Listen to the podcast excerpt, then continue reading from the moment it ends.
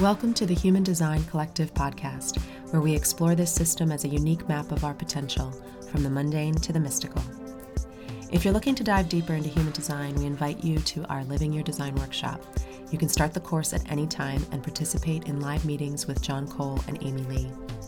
The next foundation course, the Rave ABCs, explores the dynamics of the body and the personality, the circuitry of the body graph, and the structure behind the hexagrams of the I Ching. It is the beginning of truly seeing the mechanics of the Maya, the energetic interactions that shape our experience. Our next Rave ABC live online nine week course begins January 13th, 2021. For more information on courses, go to courses.humandesigncollective.com. Peter Berv is a true life explorer who has lived as a monk, studied multiple shamanic and healing practices, and learned lessons through marriage, parenting, divorce, finding love again, work, responsibility, and all the highs and lows that bring us growth on a soul level. A near death experience in his early adulthood altered the course of his life and greatly opened up his intuition and awareness. Today, he shares his experiences as a healer, guide, musician, and human design analyst and teacher, and how they have all led him to a life he truly loves. We hope you enjoy his warmth, wisdom, and generosity as much as we did. Thanks for joining us today, Peter. It's great to have you here.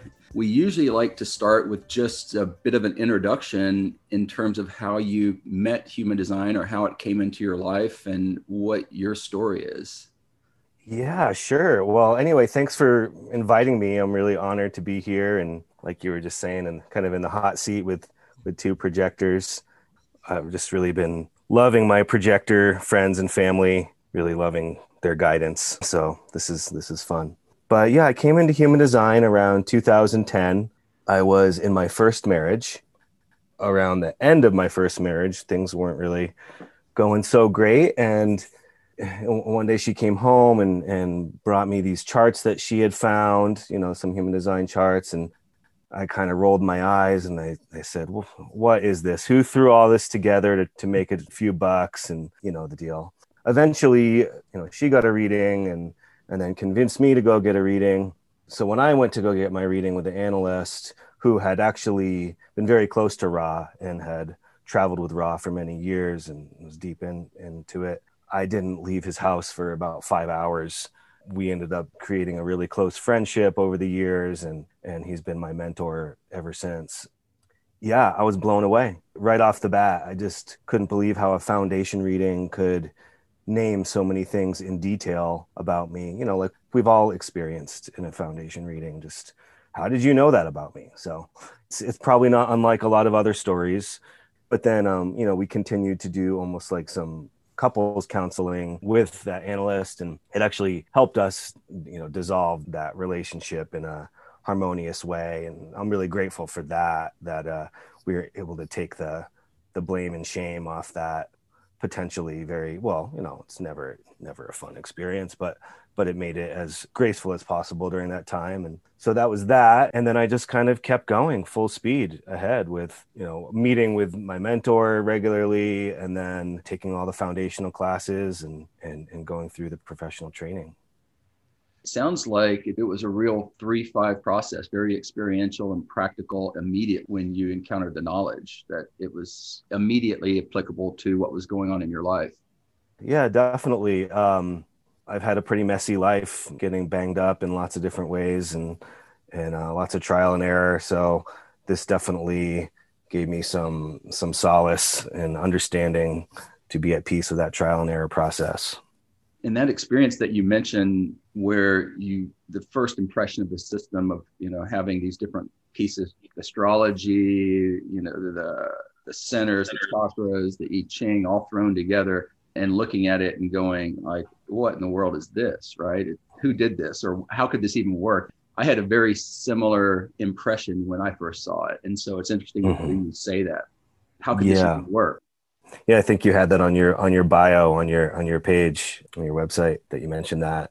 Yeah i was at a point in my life where i was kind of skeptical and, and felt like it was good to have some healthy skepticism about lots of things. And I just been kind of kicked out of an ashram a few years before, and just you know had all these spiritual experiences that sort of ended in a in a weird way. So I had a, a, a good dose of healthy skepticism about these kind of things, and you know where people try to get uh, power and, and fame and, and money from from all these things. I, have had a, a vigilant eye towards these kind of things, and even for myself, just the mind is really tricky. How it creeps in and and um, takes over.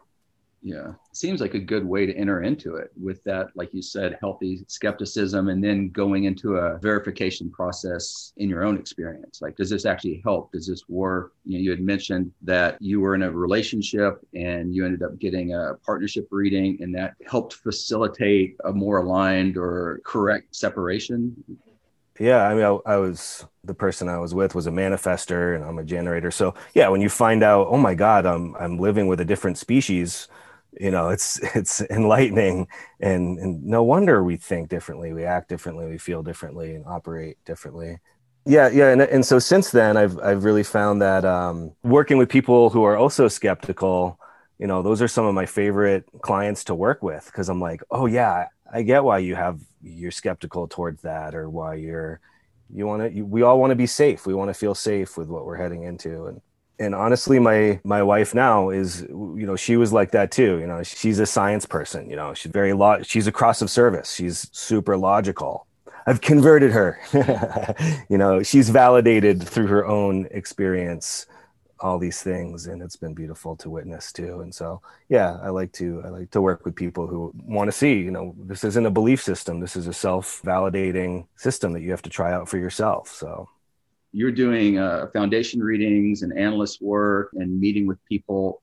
Of all the people that you work with, how many are just coming into human design for the first time? They're heard about it and now they're showing up and they want you to give them a foundation reading. They don't really know anything about the system. Do you get a lot of clients like that?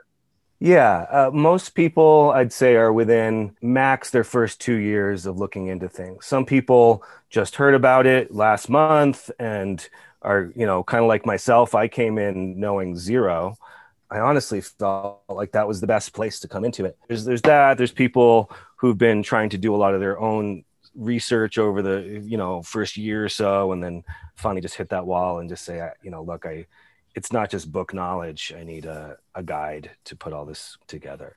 So yeah usually people are within their first year of, of uh, looking into things. They're open, they're interested, but they've still got to see it for themselves or go through their own process. Yeah, I mean, when you do your own research and you're just taking the little bits and pieces of this and that, it doesn't really give you a sense of the synthesis, the the quantum, where the chart comes alive and you see all the possible dilemmas, the this and the that, where it can seem like a contradiction in our personality and design the grass is greener effect. We all have dilemmas. So to point out those dilemmas is really where the magic lies for me, you know, to to, to point out the quantum to find it and to to for it to come alive for me and to sit down with someone and, and point it out to them is is magical really you know yeah, I find that too. And sometimes even just looking at a chart for the first time, it does have a flatness to it. And I often find once I start to get into it, the whole thing does start to come to life. And I think you're mentioning a great point about how you can kind of piecemeal a lot of the flat information together.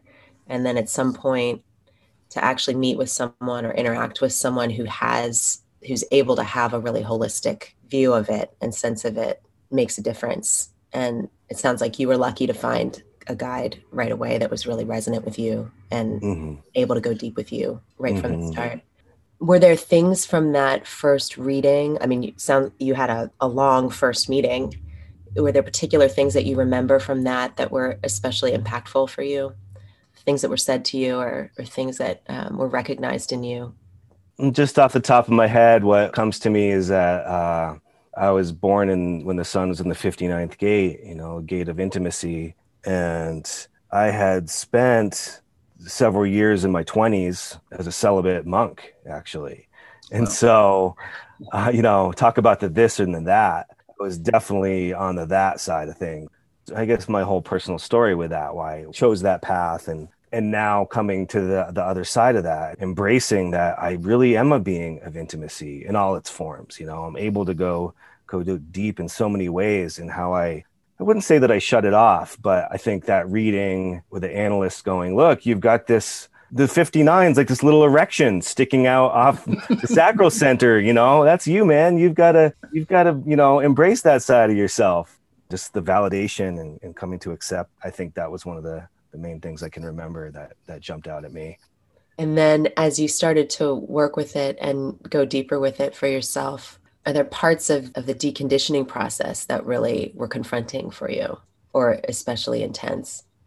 Yeah i mean it's still going on. It's i personally think just the work with the open centers is the most rewarding and profound work the openness is where we're here to learn wisdom people bypass that pretty quickly a lot of times and wisdom goes deeper and deeper and deeper and so you know, having an open heart center and an open solar plexus, those are in the conditioning hierarchy, those are the two deepest. And so, yeah, I, I'm, I'm no exception. Those have been some of my deepest places of learning wisdom and boundaries and healing in life. But really, all the open centers, my intuitive voice would always say, would tell me one thing, and I would override it a lot because of my own beliefs about being a man of integrity and wanting to always wanting to show up on time and you know keep my word and and stuff like that. And my spleen would be like don't go there.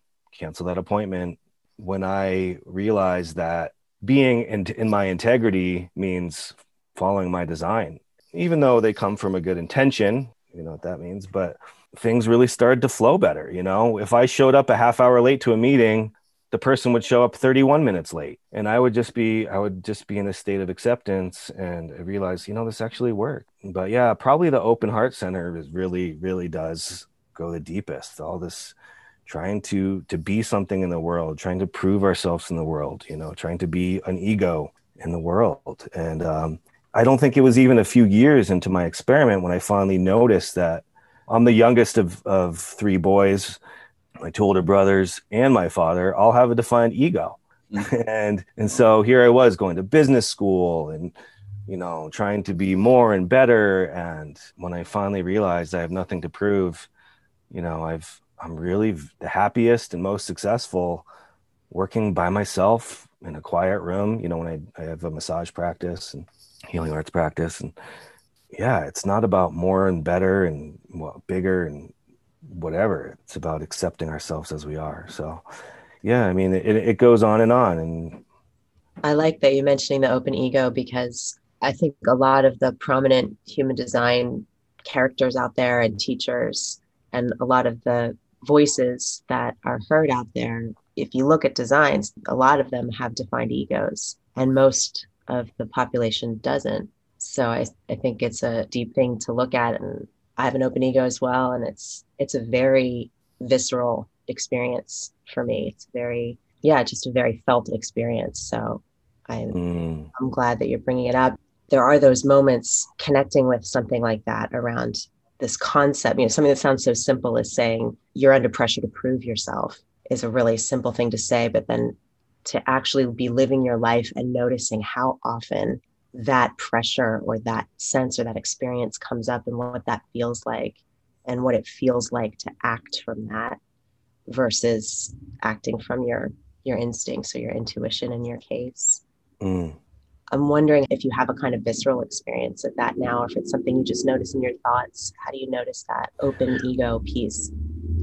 Yeah that's a great question. Honestly the mantra i have nothing to prove is what keeps me humble, is what keeps me grounded in that. And yeah, I mean, it's interesting being in a, a position where you're kind of like a teacher or a guide, and yet living our design being an effective teacher means being an example you know living living it ourselves i guess for me trying to find that balance of you know i'm just a guy i'm just a human you know i'm a dude and I guess also being a three five too, you know, I've, as well. I've just had to find that balance of keeping my crude humor to myself and learning how to be professional, but also not being something I'm not. You know, like I was saying earlier, like I've I, have i have just seen that in the spiritual realm when just as soon as the ego kicks in and there's just the the name fame power glory uh, money all that stuff and agendas and i'm really guarded against that. So i feel like i just try to find ways to keep myself humble to stay honest to find that balance of being a guide that genuinely wants to serve humanity and love love other people and share what i've been given and not let that turn into something else um, with an agenda or not try to prove something. We were recently speaking with Lynda Bunnell on the podcast, and she was relaying a story about Ra in the early years and working with him and how much he emphasized humility in this work for analysts. That she said he really was kind of banging on that drum for a while. Like, don't let this get to your head. Don't think that you have special powers or you know that you're somehow above the people you're working with and when I apply that personally, I feel like I'm just kind of reading a map half the time. I'm like a interpreter of some sort, talking to someone on the other end who is actually at least in potential, you know, the expert on their life. They may be working through something or still putting the pieces together, but that's what I kind of keep in mind is like, hey, we're doing this together, we're going through this together, kind of a mutual process of discovery as we see what's really going on here how do you approach that in a session when you're working with someone? We're not therapists.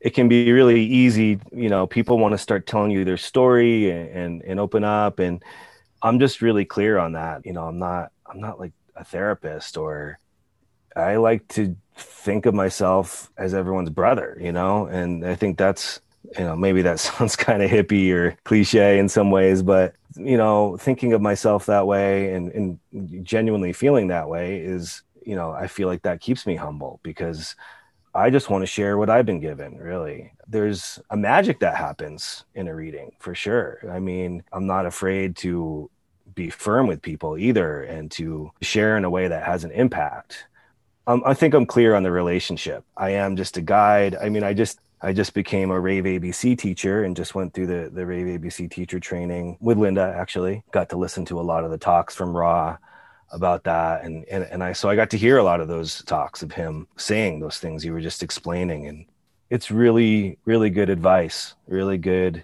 guidance from him that, yeah, don't be attached to the outcomes. And it makes a lot of sense because when I put myself back in the beginning of my experiment, there was just lots of things I couldn't hear at the time. You know, we all know what that's like. It's two, three years later, you're going, oh, that's what they were talking about. And we can't control the timing and the way that that happens. It's just about transmitting the mechanical knowledge and finding a way to put the the magic and the juice and the and the life into it, not taking credit for it or or any of that. I'm I'm not even, I'm not really into that. I think Ra did that so well in a way that a lot of other kinds of teachings don't always do. But to me, I could always feel the firmness in him around I can give you these mechanics, I can give you what I can, and you're responsible for your own life and you're capable of being responsible for your own life.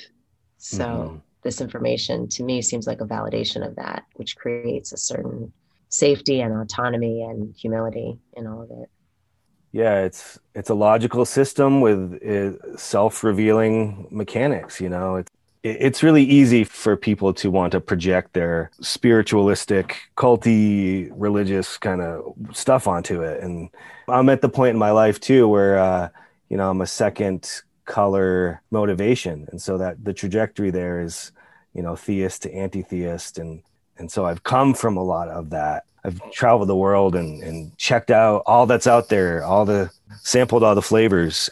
It's just all coming from within out um, in that anti-theist kind of phase. So I kind of have an aversion towards spiritualizing things and, you know, a hierarchy on things and, and all that. So you mentioned the magic that happens in a session a couple times, and I'm, I'm curious what that is like for you or how you experience that or see that. Yeah. What's been really alive for me lately is that this is a no fault system. People are really hard on themselves. As I do so many readings, I just see, you know, what I've heard Ra talk about this greatest disease of humanity is this self hatred. It's so true. It's just, we're all so hard on ourselves. and we've turned things into problems that don't have to be problems. I think that is what really excites me and really makes this work passionate is that I want to show you that all these things that you were so convinced were real and were so convinced were a problem that you had to fix are actually part of your true nature and are actually something that you can come to accept and use as part of your awakening process. That's what lights me up is to go oh yeah i hear the, the words you're using. I hear the stories you're telling me about the hard things you've been through and the situations you've you've got yourself into and and knowing how the open centers can not just the openness just how the conditioning you know how the mind can play things out.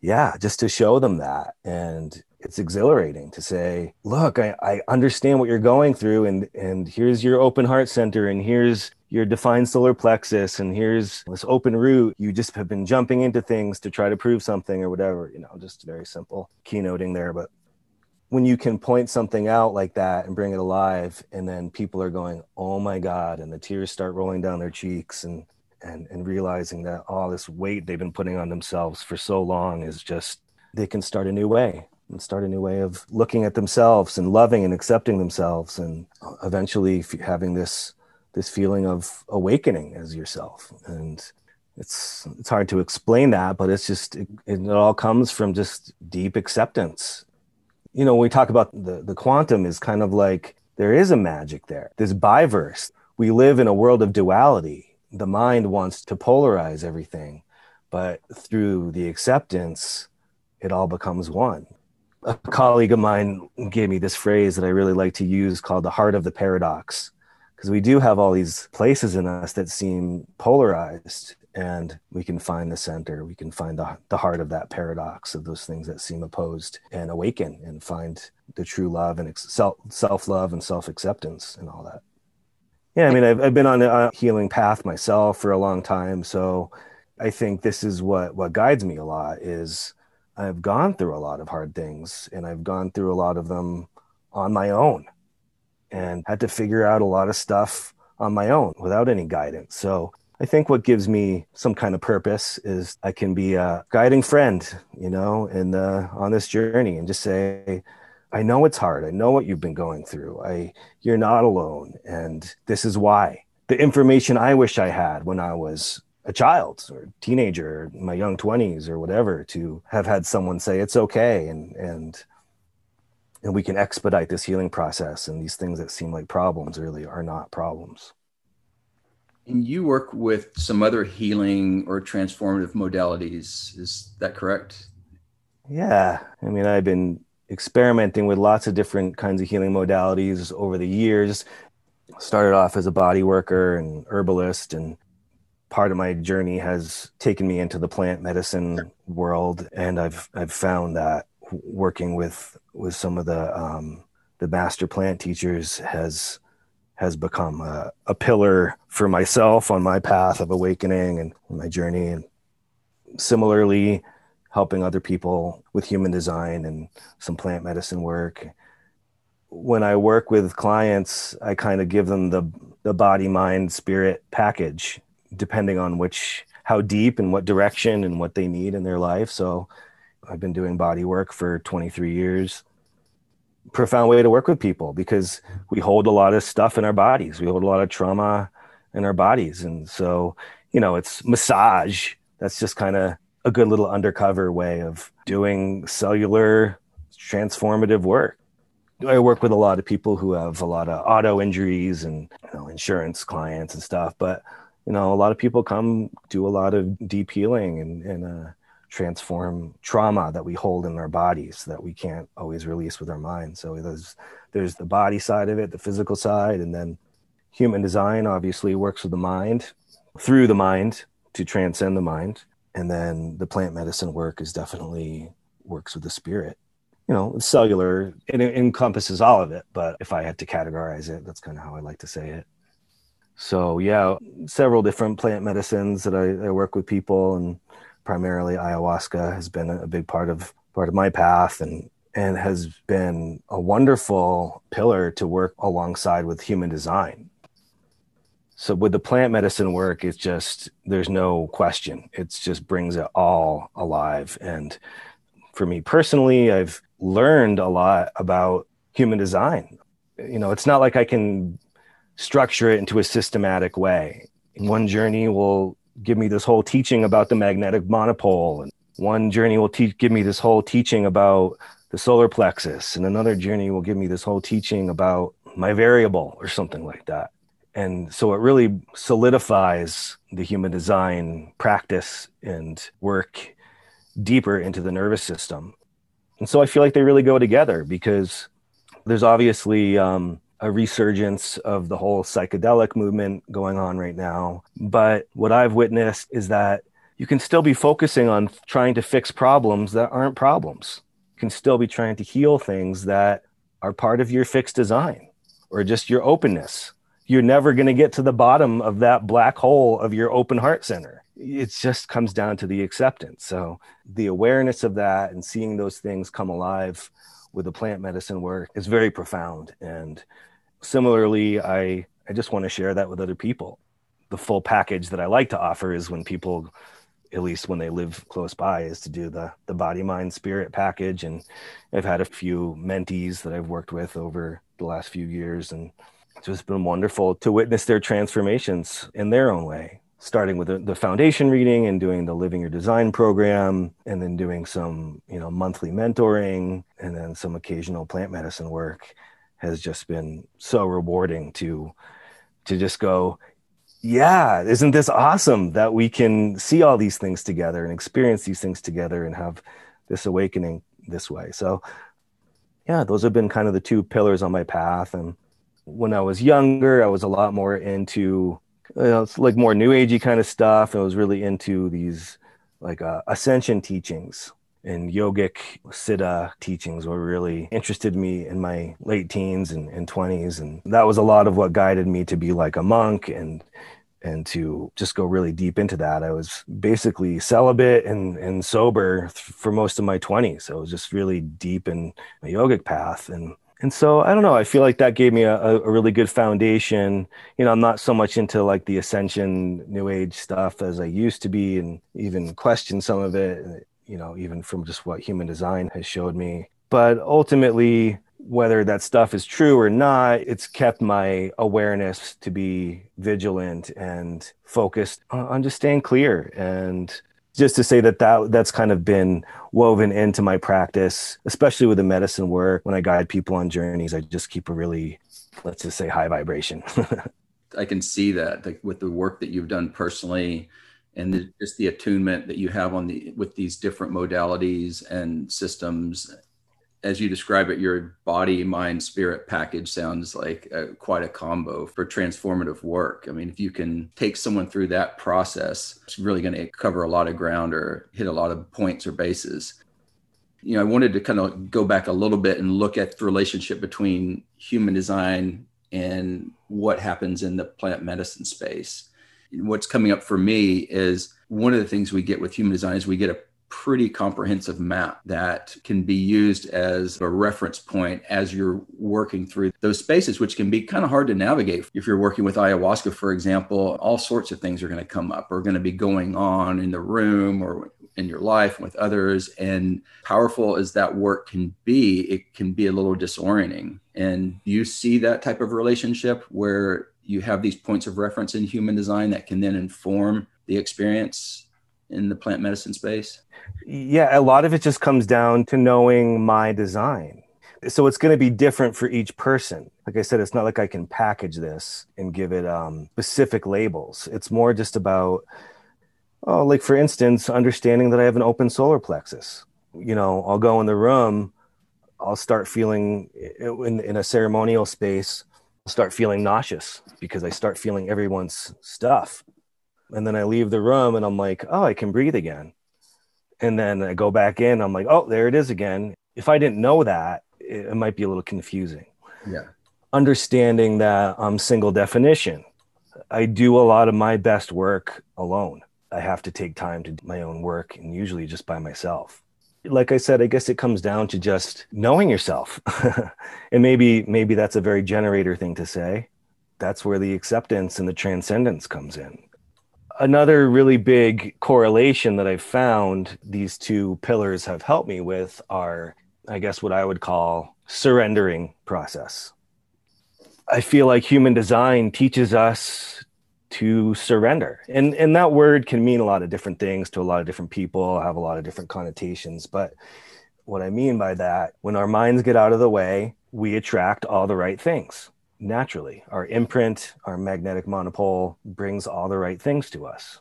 You know, it's not a mental thing. It, it's anything but that. It's getting out of the way and this deep trust in life that life will bring all the right things to us.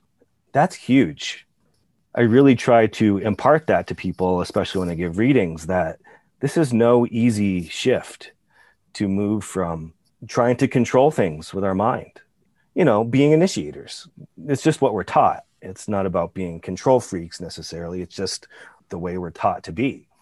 And similarly with the the medicine work, you know, I feel this path of surrender has taught me a lot. And in that context, it, it's same but different in the sense that, yeah, when you're going through a hard time on the medicine, uh, a lot of the entheogens, you know, have this element to it. You have to go through a some trials. And that's where we grow that's where we go.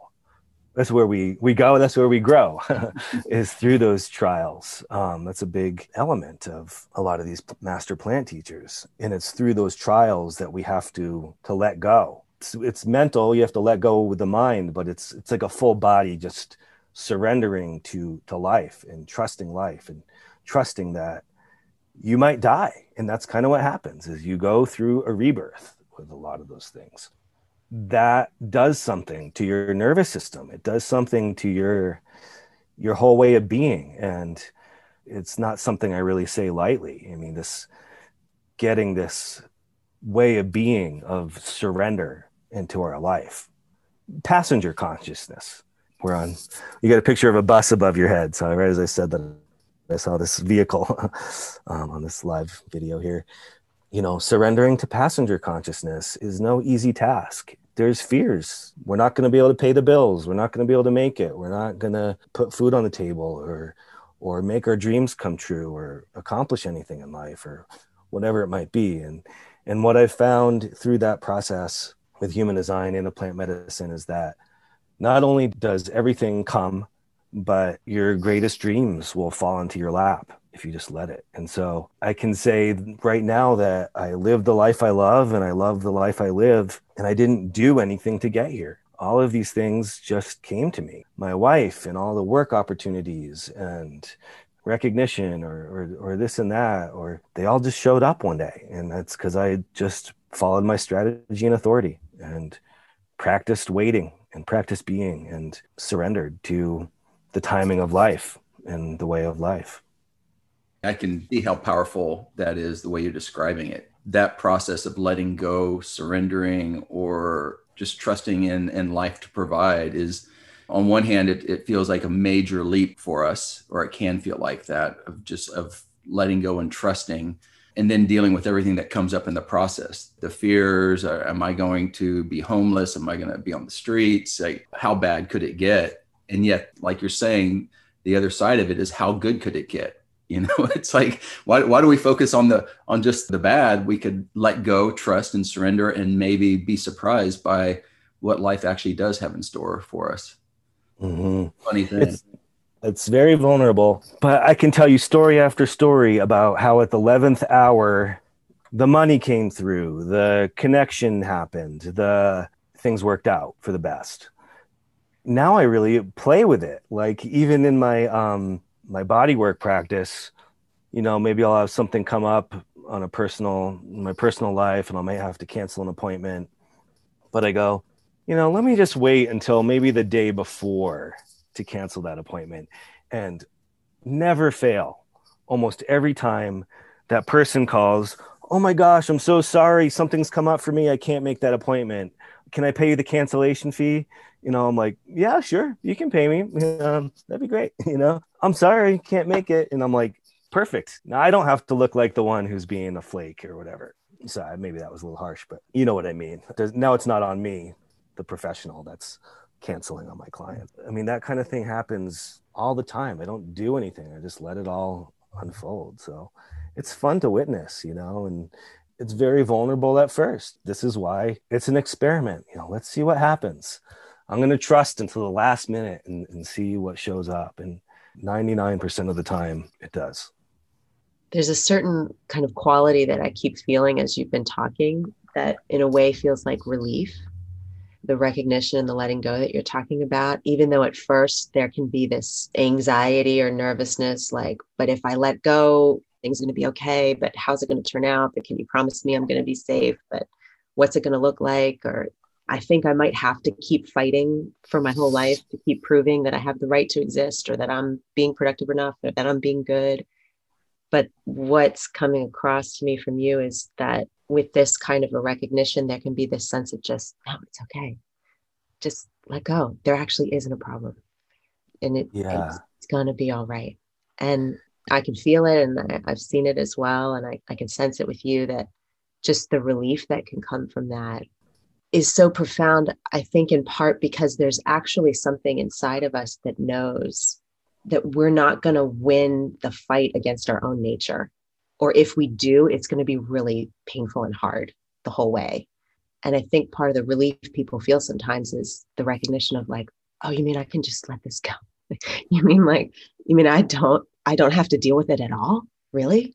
And that to me feels like a process. It's almost like we keep seeing it at turn after turn. And then over time, I feel like that's the trust that Ra was talking about that builds in ourselves, in our own authority, in, in life, in our bodies, in the natural intelligence that we have.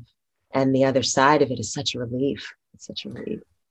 Yeah, thanks so much for pointing that out because you know that that leads me to to share that we are built to be in the illusion of separateness, but we're not we're all part of this program. We're all part of this unified field. And human design validates that. I mean, even coming down to the most simple view of looking at our charts, personality and design come from all the way from, they're the same crystals from the Big Bang, still expanding, but suddenly frozen in time in these imprints that we are we are literally part of that expanding creation you know that might sound a little bit esoteric and all that and but it's true. It's like even that story about my spleen and wanting to be on time and keeping my commitment and stuff like that.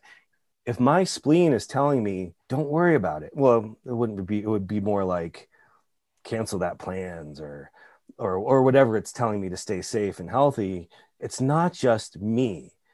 You know there's this fear that I'm going to be disappointing someone. I'm failing. I'm fucking up or whatever it is. And there's a problem with me or whatever. It's more like, okay, there's this whole matrix, there's this whole unified field. And it's going, hey, that other person's not going to make it on time, or that other person's actually sick. So you might want to cancel your plans. You know, obviously it doesn't come across in those words, but ultimately, I think that's kind of what that interconnectedness is. We can't understand these things with our mind because there's there's so many things going on that we may never know but it probably has to do with that you know that unified field. But even deeper that point that you made amy that ultimately life loves us. Life wants the best for us. I think when you talk about that relief i think that's what that comes down to f- for me is that you know there's a mechanical element to everything and it's hard to talk about love and all these things. Ultimately, I feel that life loves us, is looking out for our best interest. And, and so when we surrender, things kind of do fall into place for the best. So trusting that. So, you know, in the beginning of someone's experiment, you know, and we, there's all these fears that things won't work out and we won't be able to pay the bills and all this stuff.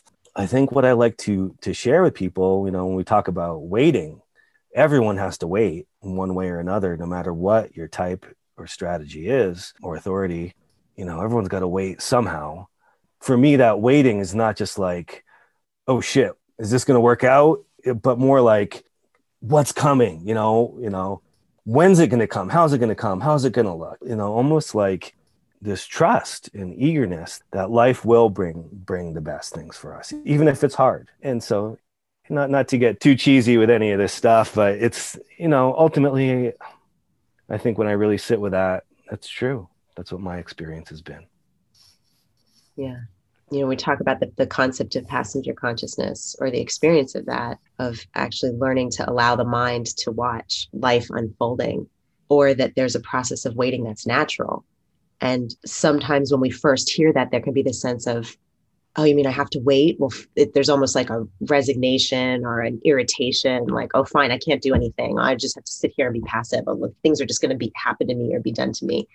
But again it feels like it's over time it comes back to this other way that Ra described it which was about being the enthralled audience. Like oh. allowing yourself to be the enthralled audience at the movie theater like you're you're watching the theater of life play out and it's actually a relief that you don't have to cast and direct and write and script and fill the whole thing it's it's already all there the flip side of not getting to be in control or having to wait is that you get to be entertained by it all. You actually get to be the enthralled audience of a thing that, that's been put on for you. It's a gift. It's like you don't have to create your life, it's already been given to you. You could actually just receive it. It doesn't mean that you're passive, it doesn't mean that you're not part of it. You're a very engaged part of it. Mm. But you don't have to orchestrate the whole thing. And isn't that a relief? Yeah. Yeah. I've never heard that enthralled audience. Of course, you know, watching the movie and, but I like that a lot. Yeah. That's how it feels. You know, so much of, uh, or just another way to kind of like label these things is our relationship to the timing of life. Life has its own timing. And I, I feel like that's such a big, a big piece of the waiting or the not waiting. We want things to happen yesterday in my bodywork practice, someone has gotten to a car accident. They want to be better in three weeks and back to their normal life.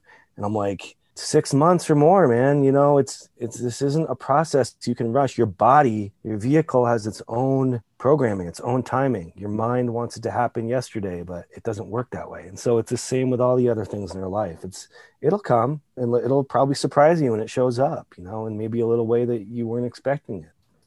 Yeah, I like the way you describe that, the body having its own timing and the body tends to exist in the now and it takes as long as it takes. Life exists in the now and takes as long as it takes, but it's usually the mind that I think you're pointing to which, which is like in the past, in the future, it's not necessarily grounded in, in the now you know and, and that's part of the gift of the mind is it can go all over the place and it can project out and look back. But like you're saying things do take the time that they take and we're constantly questioning that or trying to manipulate that or change that on some level or fixated on the now. I mean we've had this transit for what six months or more no or a year or more uh, with a 6124 channel of awareness. And i've just that's been a major background theme. Everyone wants the answers now. You know they're just fixated on getting their ideas out and making everyone recognize their ideas and, whatever.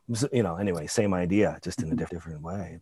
Past present and future you know if it's but if it's all the not self the mind yeah it's it's trying to control it i saw recently uh, that you posted something on facebook about getting struck by lightning and I was wondering if you would share that with us here. I mean, that sounds like an incredible story. And that's one of those things that's basically a cliche or something that most hmm. people hmm. will never experience. And and you did? Um, you, you haven't been hit by lightning? No, no. Oh, I thought this was like a daily thing for most people. it is a cliche in a way. I mean, a metaphor for wake the fuck up even after that, six weeks after that experience, I had a slow bleed in my head because I fell and I, I hit the concrete. And then I had to have a head surgery six weeks later. So I had to get it through my thick skull and I had to get enlightening. So um, you had all the metaphors. I had all the metaphors for yeah, wake up, dude. You're you know you've got to see something here. And um, I'm actually sitting down, and after 20 years, this is this happened 20 years ago. I was 23 years old.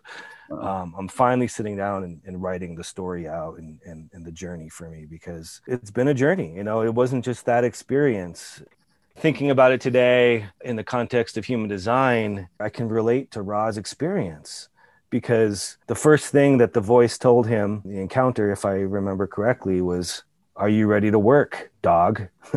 and when I had this lightning experience, I had a near death experience. I was actually, I actually left my body, went to the other side, as they call it, and got to have an experience there.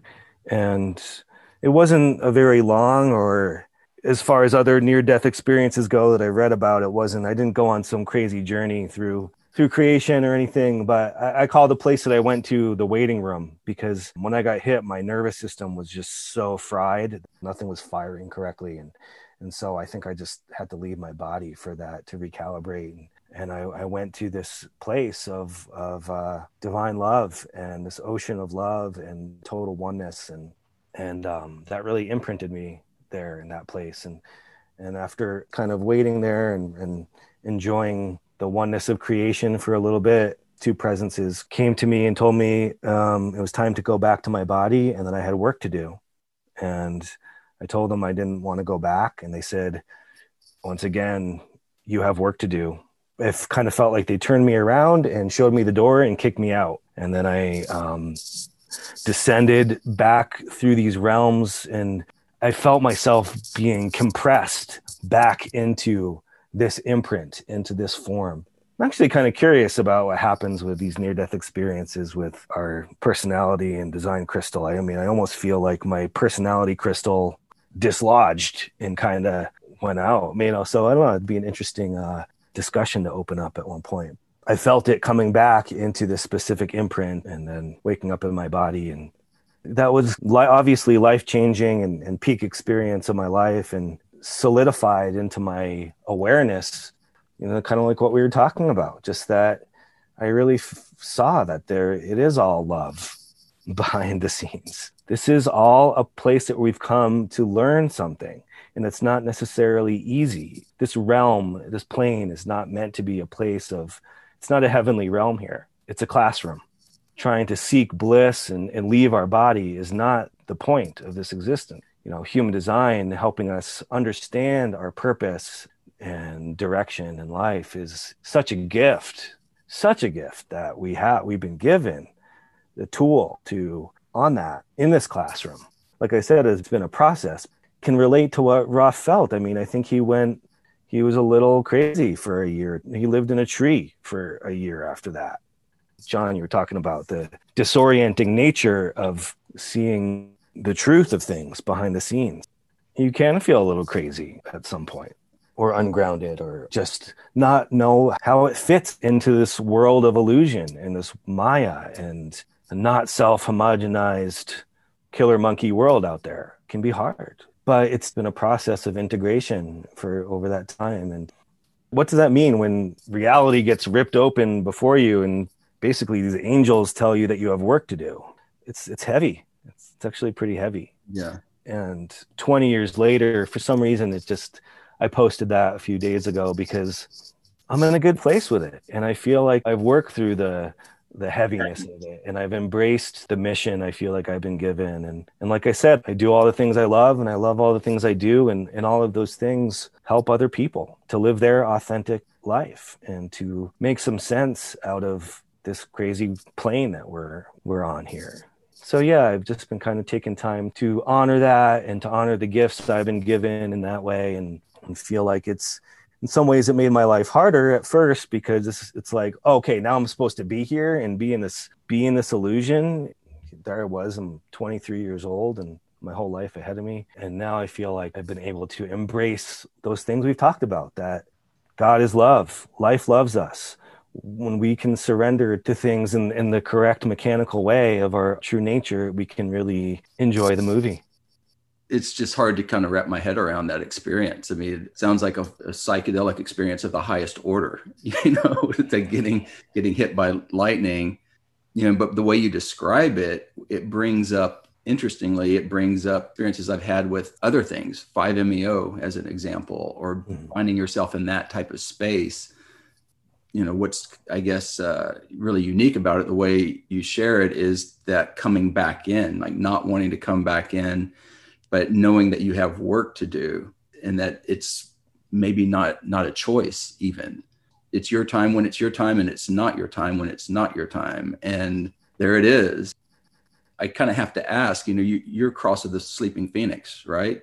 Mm-hmm. yes. And do you see a, a connection there a relationship in terms of, of that waking up and having to almost die in order to be reborn or for something new to come into the world or how do you hold that well, yeah, I guess I guess I am that.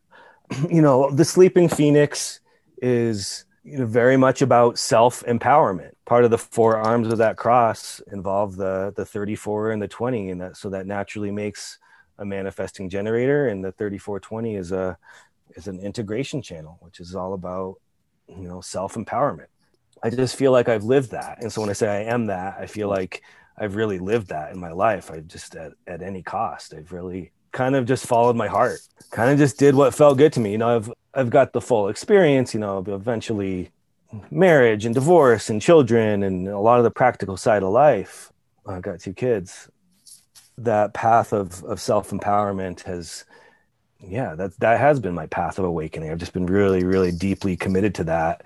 But since a young age, it's just been really strong in me to basically explore a shamanic path, you know, probably starting at 14, 15, 16 years old.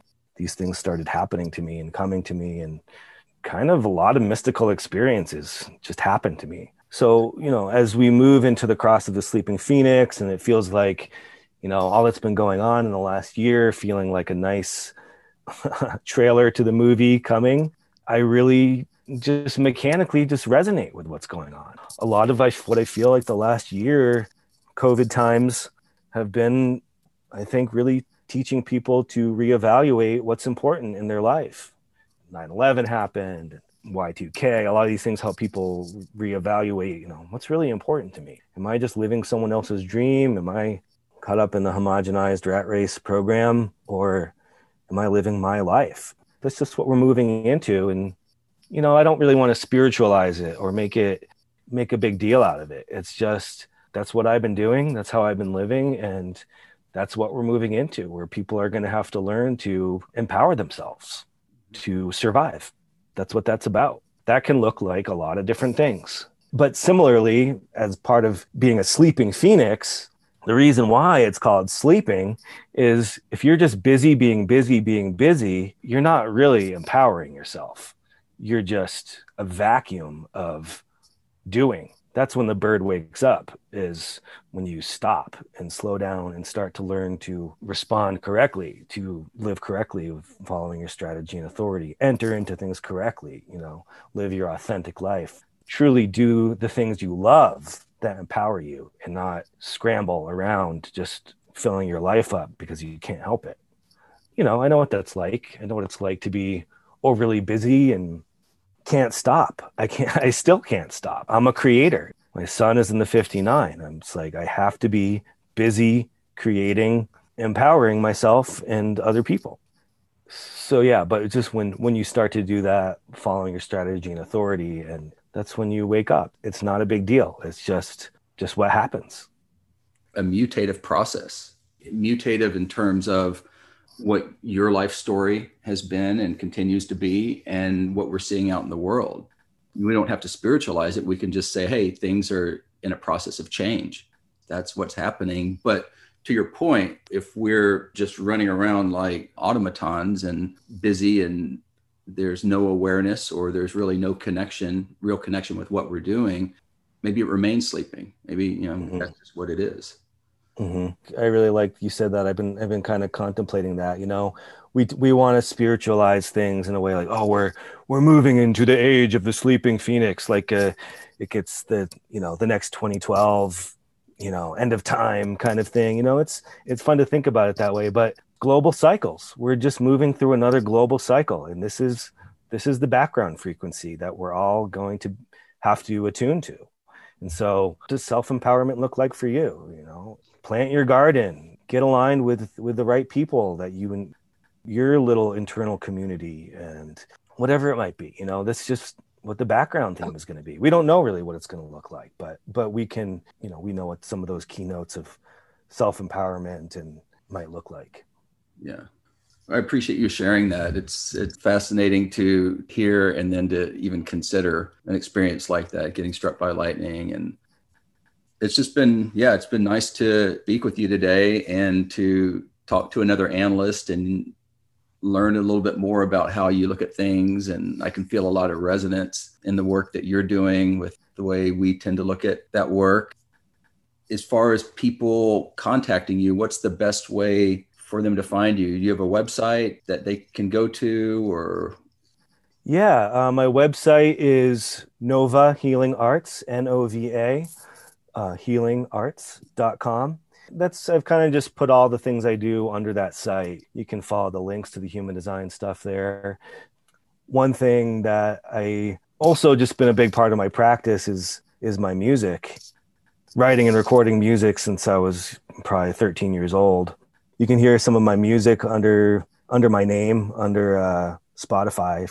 If you just want to feel that vibration of mm-hmm. of all these things, you know, I feel like that sleeping phoenix vibration kind of comes through in my a lot of my music or whatever. So you can look up Peter Berv on Spotify, Nova Healing Arts. I have a Facebook Human Design Denver page. I don't do a whole lot with it, but um, maybe I will more if more people jump on there. I moderate some stuff on the Human Design System Facebook page. But yeah, mostly novahealingarts.com is where you can find me. Cool. Well, this has been fun. I feel like we could probably keep going for another hour and uh, maybe we'll just get together and do it again, hopefully uh, in the near future. Yeah, let's take it take it deeper when the time is right. All right. Well, yeah, this has been a pleasure. Thank you so much, Amy and John. You guys are awesome really appreciate the uh, the platform you guys have created with your Human Design Collective. Well, thank you. Community. Thank you. Great to talk with you. Yeah. All right. Awesome.